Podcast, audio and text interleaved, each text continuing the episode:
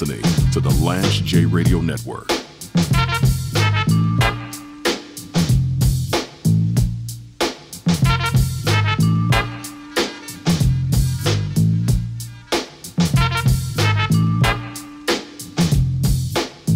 Back on the Lance J Radio Network. I want to talk a little bit about the concept of, of networking. I'm getting back on my, my business grind. If you're new to the J Radio Network, basically, I try to cover everything that's going on. I'm all over the map. And people have criticized me for that over the years. Authenticity is, is very important to me. So I talk about things that I love. I love healthcare. I'm a healthcare executive by trade. I love sports. I was on ESPN for many years and on NBC Sports Radio for, for many years. I love hip hop music. By the way, in the background, that's that's Skinz, Pete Rock and CL Smooth, Mecca and the Soul Brother which is probably that and To Pimp a Butterfly are my two personal favorite albums. I think Mecca and the Soul Brother, if, if I was on a deserted island, I'm probably taking Mecca and the Soul Brother. To Pimp a Butterfly is, is so complex, I, I don't even know. It's over my head. But I love Pete Rock and, and CL Smooth. Love hip hop, 90s hip hop. I also talk about politics. I also talk about pop culture. But I especially enjoy talking about career and, and business and and my I don't want to say ascension, but I've had a very interesting career. I worked in finance for many years and and kind of saw the the bubble bursting and decided to go back to school, get an MBA, and get into healthcare. I felt that healthcare was going to be a a more longitudinal opportunity for me to have a career and put food on the table. Had a lot of success early in my career in healthcare. Was moving up the ranks. Had an opportunity to go to, to Miami University, the Miami University, the, the fighting Ben Roethlisberger's. And went to go work for Kettering Health in Dayton, Ohio. Loved it there. Taught medical economics. Really was carving out a career for myself. And then I got sick. I got Lyme disease. And Lyme disease you get it from a tick bite. So I'm out jogging one day, I get I get bit by a tick. A few weeks later, I'm extremely ill. I had no idea that that Lyme disease existed, that you get bit by a tick and it could cause major havoc on your life. But long story short, I was so sick that I was unable to to continue it at Kettering and, and had to leave my job. I spent almost three years unable to work. Really, a lot of that time unable to take care of myself. I had a doctor tell me once that I'd never walk again. So I went from being healthy to going all the way down into a wheelchair. My mother, God rest her soul, was taking care of me. She refused to let me perish. My mother carried me on her back and did everything she could do to, to find out what was going on. I was a single man then, and she did whatever she could do to find out what was going on and we we eventually found out that I had Lyme disease. I had to to be on a waiting list for about six months to to receive treatment.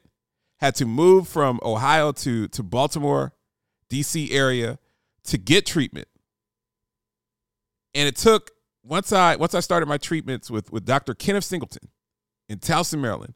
Once I started those treatments, it took about a year and a half, two years to get well, to where I was able to work again. I had to teach myself how to walk again. I didn't have insurance. I didn't have anything. I had to start over in my 30s with nothing. No 401k, liquidated everything, no money, nothing. And I was blessed. Um, you learn from those, you learn from those experiences. I was blessed to move forward in my career and, and I landed in Nashville and got into Medicare and had some good uh, mentors and moved to Seattle, got a management job, moved to Pittsburgh, got a director's job, moved to Phoenix, got a VP job. And I was able to recoup. I went through a job experience, but was able to recoup everything. And had a phenomenal career in healthcare and, and met some awesome people, got to do a lot of traveling, got to speak at conferences, and, and then ultimately I opened up my own consulting practice. And I was talking yesterday on the show about leadership and about servant leadership and about the concept of humble leadership. And I've learned so much over the years. I, I, used to be that guy that wanted to be the smartest guy in the room. I had a chip on my shoulder because I had been sick. I had been vulnerable. I lost everything. I knew what it's like to have a 505 credit score, not be able to get an apartment, and need my mother to co sign so I could get an apartment in my 30s. After making six figures, going down to nothing, starting over. Well, you learn a lot about leadership. I had that chip on my shoulder. I wasn't always the best team player. I wasn't always the best boss. I wasn't always the the visionary. A lot of times I was selfish and self-centered. And you learn over time that your career is much more tethered to your staff and your team and the people that you work with than your own personal talents. So you can be brilliant. You can have a lot going for you. But if you don't build relationships, if you don't instill confidence in others, if you don't galvanize people, then you're never going to achieve what, what you really have the opportunity to achieve with your with your own personal talents. So I talk a lot about that on the show. I want to talk about networking because every time I come off a big conference, I like to see people network and, and you go to these big conferences. So I was just at Rise in, in Colorado Springs. You go to these big conferences, you have the large corporate sponsors. You have the little guy like me that has a 10 by 10 booth and a couple of chairs. You have some of the, I said some of the some of the large corporate sponsors look like the Super Bowl. You have these huge, enormous booths that, that cost tens, hundreds of thousands of dollars. Looks like Radio Row at the Super Bowl. And all of it is to network, all of it is to draw traffic, all of it is to generate sales, all of it is to build relationships. A lot of vendors, they'll have a dinner some of the smaller vendors, they'll have a dinner, they'll have 10 people. The big vendors, they'll have a they'll have a dinner, they'll have 75 people, 100 people there. Cuz they have the budget to do so. And I always enjoy kind of mingling and talking to people, just finding out. That's the that's my favorite thing about the show is picking people's brains about leadership and networking. But the concept of networking, I, I, I wanted to talk it is the people out there that are entrepreneurs or are trying to move forward in their career, trying to get plugged in. And I get a lot of this because of the show, not just in healthcare, but just the show in general. People want to quote network with me. So people will reach out to me. People will hit me up. Some of them are people that are, are friends of mine. And they basically want to know do I have a plug that can help them to be successful in whatever they're doing? I don't mind doing that. I've been blessed to know a lot of people. I interview people for a living. I have access to a lot of CEOs, a lot of leaders, a lot of thought leaders, a lot of brilliant people, much smarter than myself. But networking, if someone is always coming back to the well over and over and over and over again, can you introduce me to that person? Can you make that connection? Can you give me their number? Can you help me close this sale? Can you give me a reference? be careful of, of the individuals out there that they want you to network for them, but they never, ever, ever pick up the phone to support you.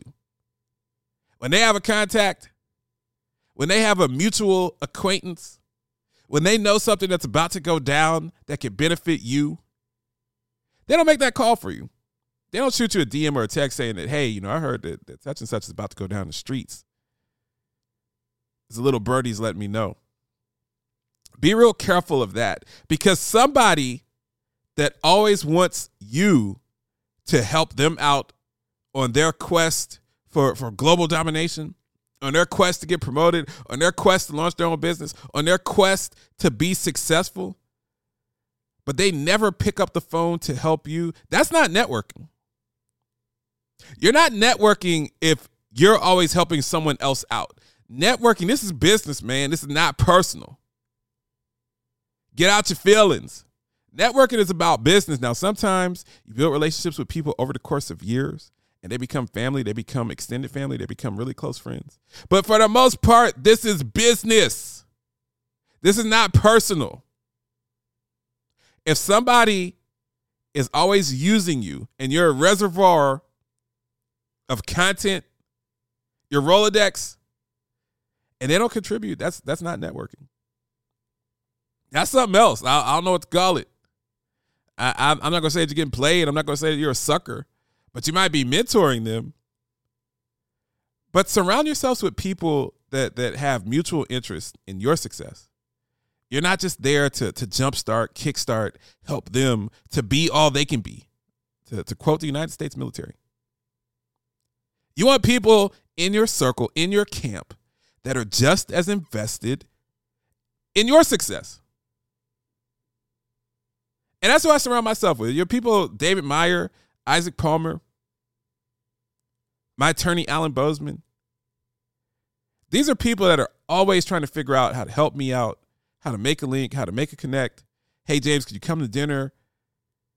Is somebody that we want you to meet. My man, Derek Tavares, down in down in Orlando at Med Health Clinic. Dr. Fabian Garcia. These are phenomenal people. Always looking out for me. Always try to find a lead. We help each other. I want to see them grow. They want to see me grow. We work together. But but just beware. There, there are people out there that, that they they're takers. There are people out there that are just takers. And not just in healthcare or, or in business. There are people out there that are takers in your personal life and in your family and relationships. And I've ended I've ended personal friendships with people who who I didn't think were supportive of what I was doing, and they wanted my plugs, they wanted my support, but they didn't support what I was doing. They maybe they didn't think I was popular enough and wasn't cool enough. They didn't co-sign with with their friends from college, the people we went to college to. But I will not tolerate that in my personal life, and I won't tolerate that in my professional life. I'm here to help people be successful. I'm here to climb this mountain together. But I'm not here to to be your footstool or your ottoman or your stepping stone to success. Take that down the block. Lance J.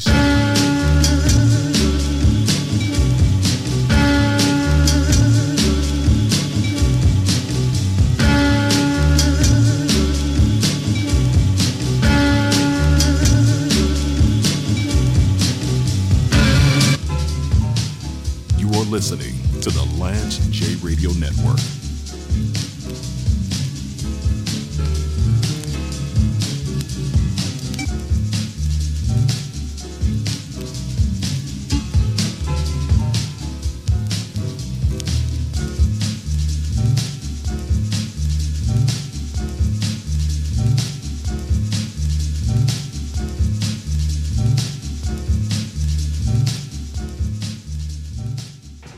Know what's wrong with him. He ain't been acting like himself lately. I mean, it kind of hurt me because we've been best friends since we was in the second grade. Did you know that? And I try to talk to him. He don't even hear me. He gone. I mean, I could look out for myself, but man, I don't know what he might do to steal. The way he been acting lately. You my man and everything, but uh, I'd do him in if I have to. You are listening to the Lance J Radio Network. James Lewis. And what the pistol packing people say you better obey. Just in the nick of time, I commit the perfect crime. Rip my heart out my chest and put it right into a rhyme. I don't feel pain, cause that's all in the mind. And what's mine is mine, and yours is mine. Rampage, the first lieutenant of the Universal Flipmode Squad. I'm a bald head with a knife. I want your money or your life. So, so, so, so. You are listening to the Lance J Radio Network. DJ Connect is the global network leader for artists, musicians, disc jockeys, and record executives. Get your record played anywhere in the world Copenhagen, Los Angeles, the French Riviera, or South Beach. To learn more, follow us on Facebook and Instagram, and don't forget to pre order the application today on Apple's platforms.